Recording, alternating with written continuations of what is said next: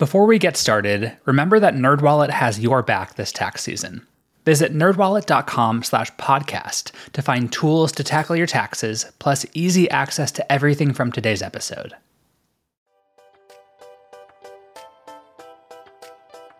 Welcome to the NerdWallet Smart Money Podcast, where we answer your personal finance questions and help you feel a little smarter about what you do with your money. I'm Sean Pyles.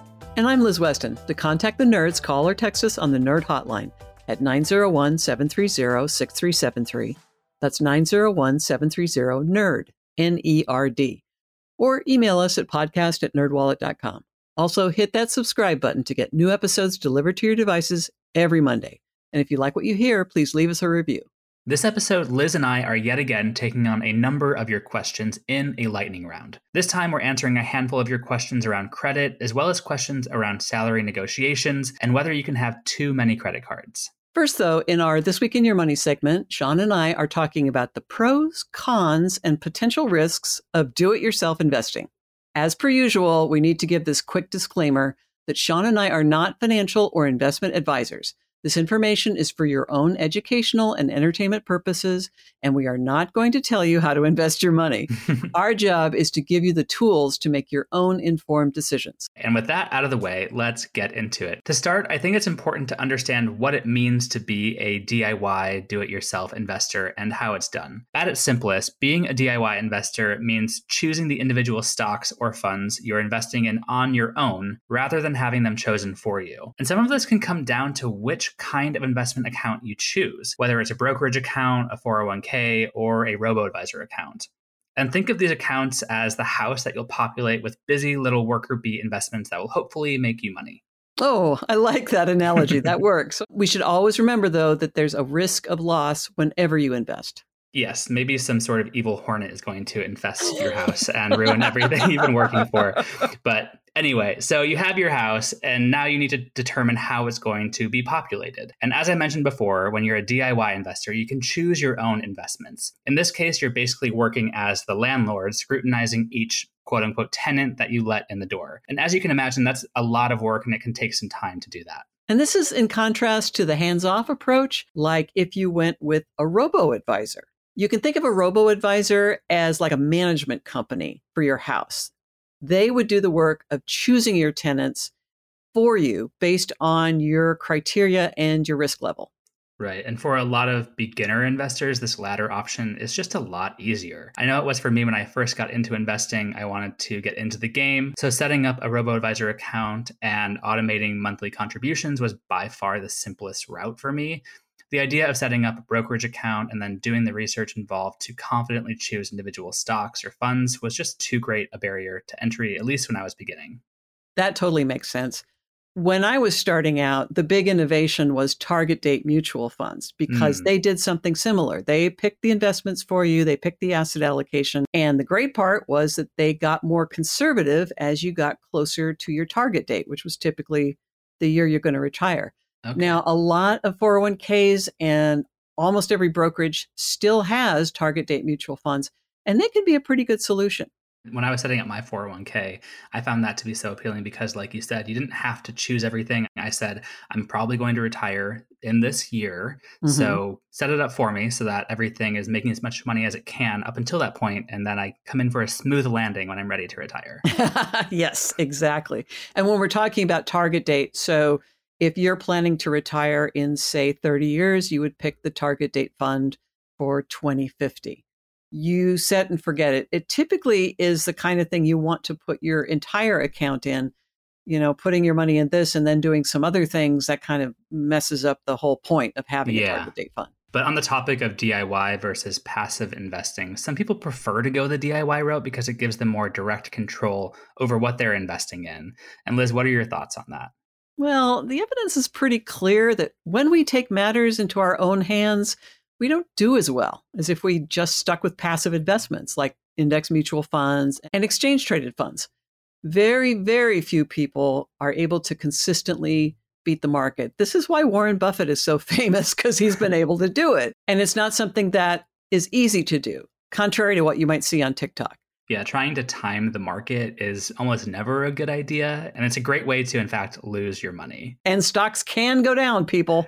Yes, absolutely. And I will say that the DIY approach can actually be a kind of fun way to experiment with next level investing. That was something that I did, where when I felt comfortable enough with having my retirement funds going, my robo-advisor accounts going, I opened up a brokerage account so I could buy a couple stocks and play around with it. But it's not my long-term serious investing strategy. It's a way to poke around, learn a little bit without having serious risk of loss.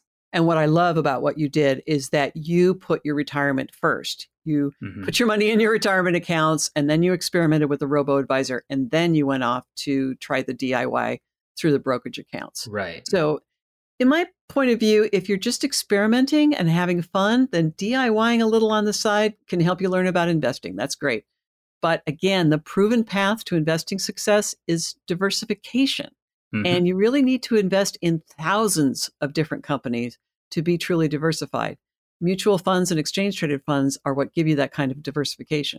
Okay, well, I think that's about enough on stocks for one episode. Let's get to our lightning round of money questions. Agreed. And here is our first listener question. Hi, I'm calling to see how many points you would lose for a late payment that's reported to the credit bureau by one day. Thank you. Bye. This is a great question, and it's one that we see pretty often at NerdWallet. People wondering whether a single day after they miss a payment, whether that's going to undo years of hard work on building their credit score. So, Liz, what is the answer here? The good news is if it's only a day late, it's not going to be reported to the credit bureaus. Generally, it has to be 30 days late or more. So maybe the better way to say it is that if you skip a payment, you're in trouble. If you're a little bit late, you pay a late fee. It's also worth pointing out that the damage done to your credit, if you do, quote unquote, skip a payment, will vary greatly depending on where your score is to begin with. Generally, the greater your score, the higher you have to fall if you do miss a payment. Yeah, it's like a mountain. The higher you get, the farther you can fall and the harder it is to get back up there. Yeah.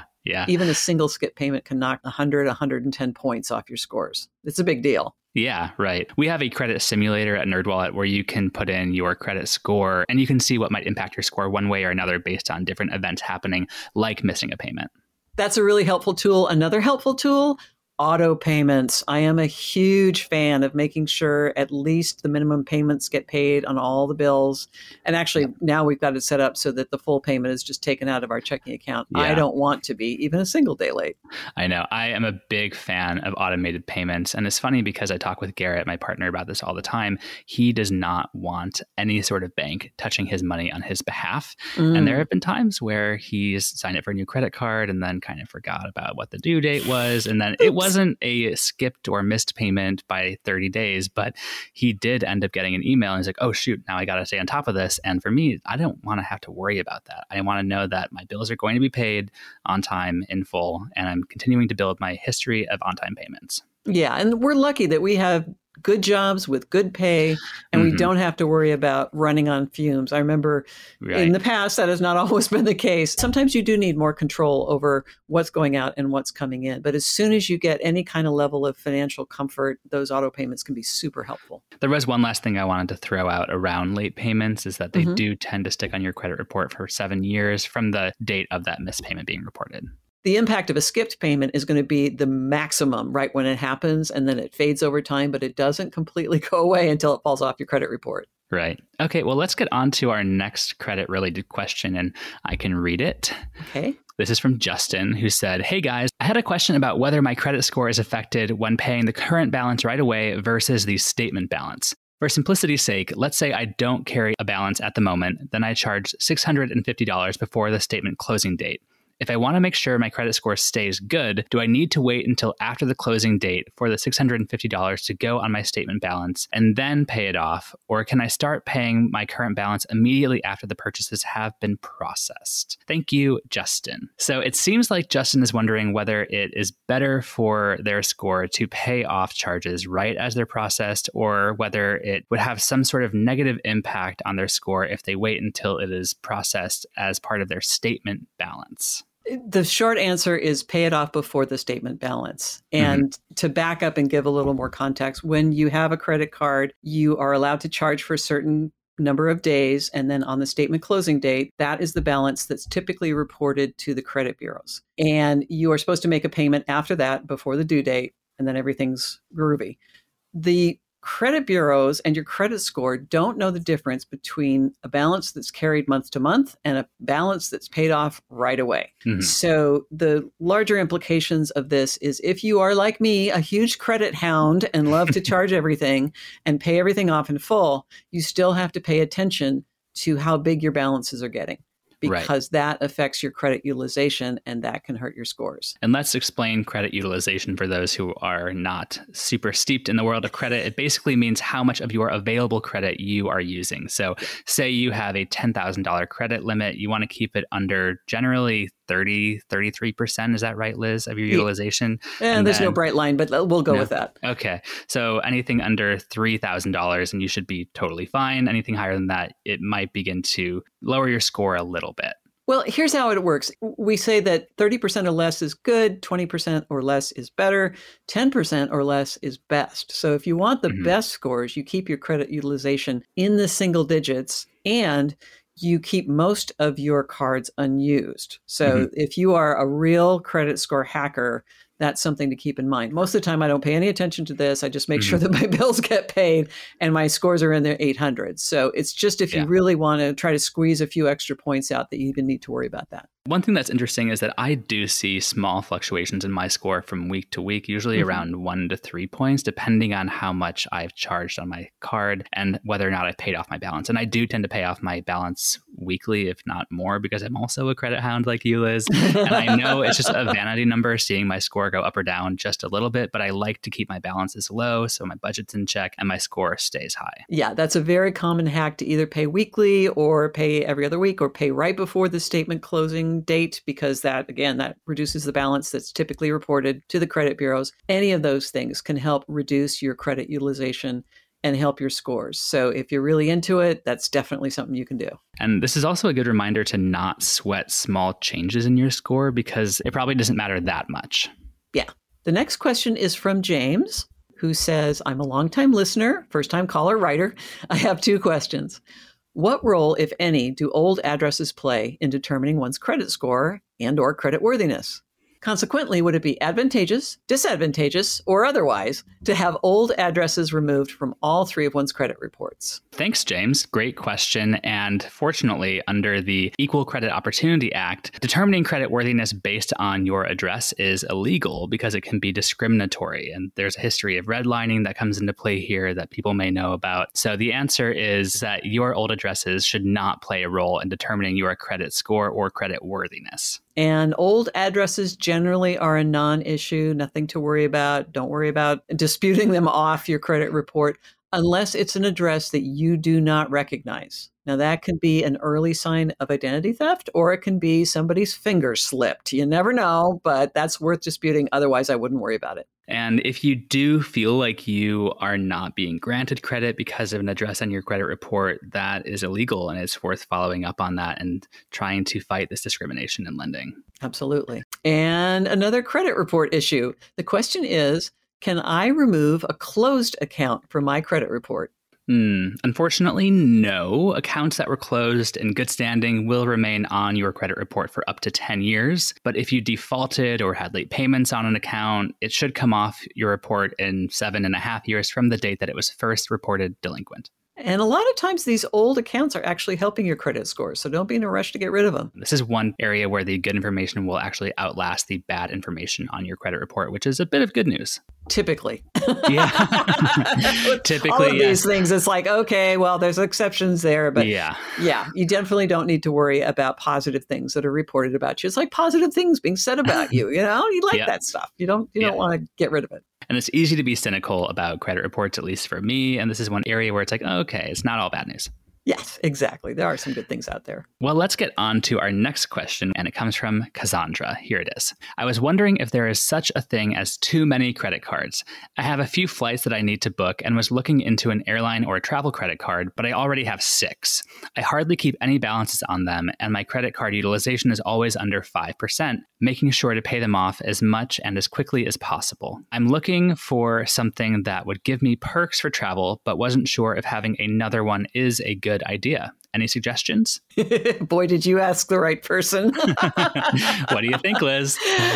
You don't have to worry about having too many credit cards unless you can't keep track of them and pay them on time. Between my husband and I, we have a couple dozen credit cards. And again, we have scores in the 800s. We get all the credit, all the credit cards, all the loans we want at the best rates and terms. Nobody has ever raised an eyebrow. You guys typically use a spreadsheet to track all of these. Is that right? I use a spreadsheet at the end of the year just to make sure they're all paying for themselves. The annual fees that I pay are more than offset by the benefits that I get. And if they don't, I boot them out. That's the other thing. You don't want to close credit accounts if you're trying to improve your score, but that does not mean you have to keep credit indefinitely. If you are done with a credit card, you don't want to pay the fee, and you're not going to be in the market for a major loan, then get rid of that sucker. Get something better. There's lots of great cards out there. You can also transfer a card. I recently was in a situation where I had a travel credit card that was going to charge me an annual fee. I didn't really use it all that much because, you know, that year of not really traveling, but I was able to transfer it to a similar but less perk heavy travel credit card that had no fee. So that's always an option too. Yeah, definitely something to ask about. The technical term is for a product change. So if you want to keep it in the same family, you know, like the same bank, the same issue, it's generally pretty easy to do if you're in good standing. I also want to touch on the part that you mentioned around being able to manage this many cards, because that's my issue. I have about 5 different credit cards right now. I just got one because I'm spending a lot more on gas. I wanted a gas reward card, and I think I'm at the point where I don't really want any more. Like, yes, I could keep track of them. I log into my accounts. I know what's due when, but just for the sake of simplicity and not having to have another thing on my mind, I don't really want any more than 5. And that's perfectly legitimate. I think having some simplicity in your life is probably a good thing. And I know that because we have so many, I'm spending a little more mental energy than I probably could.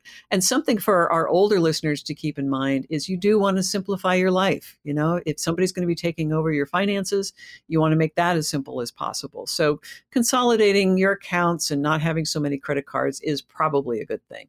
Well, now let's get on to the next listener question, which comes from a listener's voicemail. Here it is. My understanding is that making job changes throughout your career multiple times, even somewhat frequently, can be linked to higher salary and compensation. I wonder if there's data that reflects this or otherwise in regards to increasing salary across the lifespan of a career.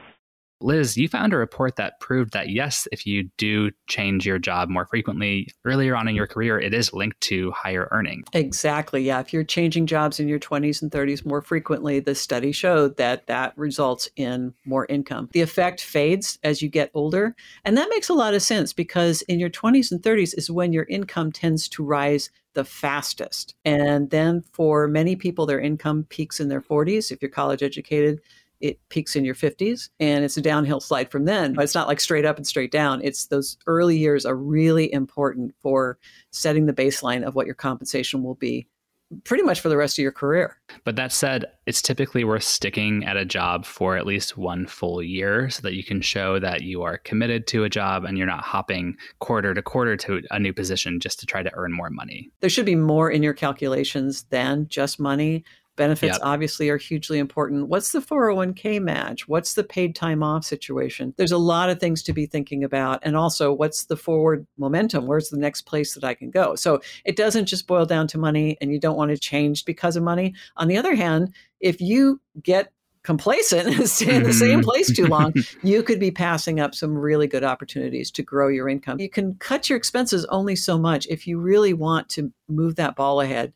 Making more income is the way to go if you possibly can. I also want to say there's nothing wrong with sticking around a company for a number of years if you do have a clear growth path and you're continuing to get raises. You know, there's a reason that I've been at NerdWallet for as long as I have been, but it's hard to find companies that are like that nowadays. And we're seeing so many companies scrambling for employees. So I think in this particular moment where people are quitting because they're being forced to come into jobs where they don't feel safe or they're not earning enough or being valued in other ways, I think now is a great time for people to try to go out there and get a new job at a different company and try to ask for a little bit more money. Yeah, or at least do the research and see what people are being paid. You need to do that every once in a while to make sure that you're still on track. All right. And here is our final question of the episode, which is about retirement. It comes from Zelda. They say, "Hey, folks, I've been a faithful listener since my husband and I retired in November, and I started to pay better attention to investment strategies.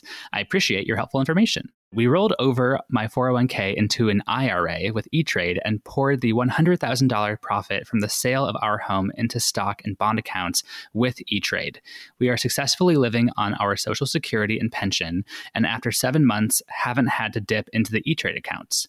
Here's our question. Does it make sense to continue to keep $20,000 in our bank account, or should we invest half of it in our E-Trade accounts? I consider the ready cash a safety blanket, especially as we are still new retirees and finding our way. My husband thinks that we should put some of it to work for us. Or is a market account a good idea for our $20,000? We're making bupkas at our bank.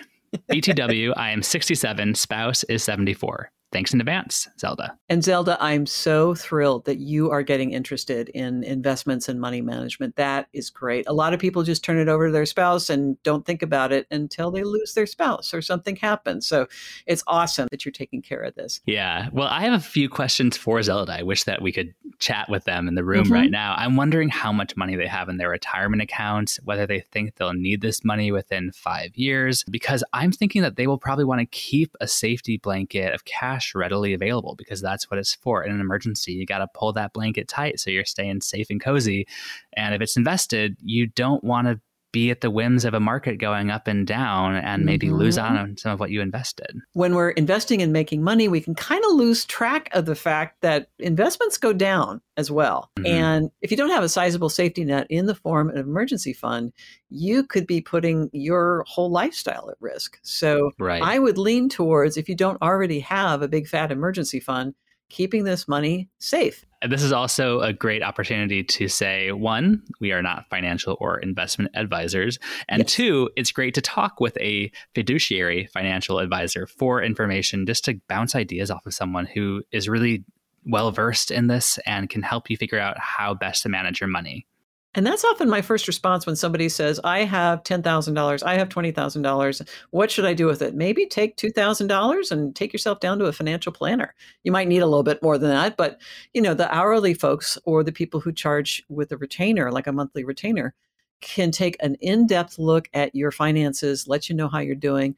And the thing, especially when you're getting close to retirement, is that you're making a bunch of decisions that are typically irreversible and can cause you to run out of money faster. So that's when you really want another set of eyes on your plan, just to make sure, even if you've been like the DIYer, the kind of guy that builds his own house, whatever it is, you need somebody to take a look and make sure that you aren't forgetting something or missing something. Right. There's so much value in having an in-depth and ongoing conversation and relationship with someone who is just focused on making sure that you're getting the best situation out of your money as possible. Yes. Because they might think of things that you haven't thought of. Just you might mention something in passing about, oh, you have a 529 for a grandkid or something. And they could say, oh, well, that might change my recommendation. So it's worth taking that time, spending a little bit of money and making sure that you are making the best decision for you. And if you are the person in the couple that's the one who's good with money, you still need to have this relationship, because what if something happens to you? You want your spouse, your partner,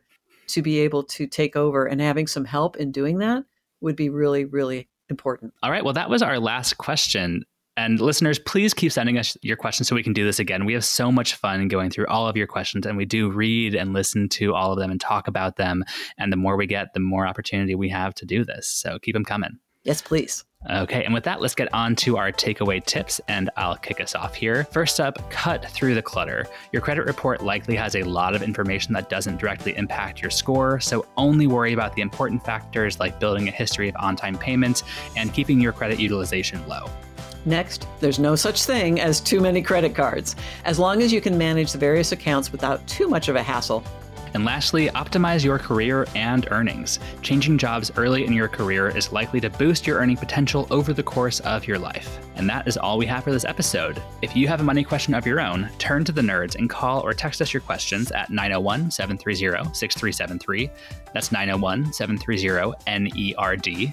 And you can also email us at podcast@nerdwallet.com. And visit nerdwallet.com/podcast for more info on this episode. And be sure to subscribe, rate, and review us wherever you're getting this podcast.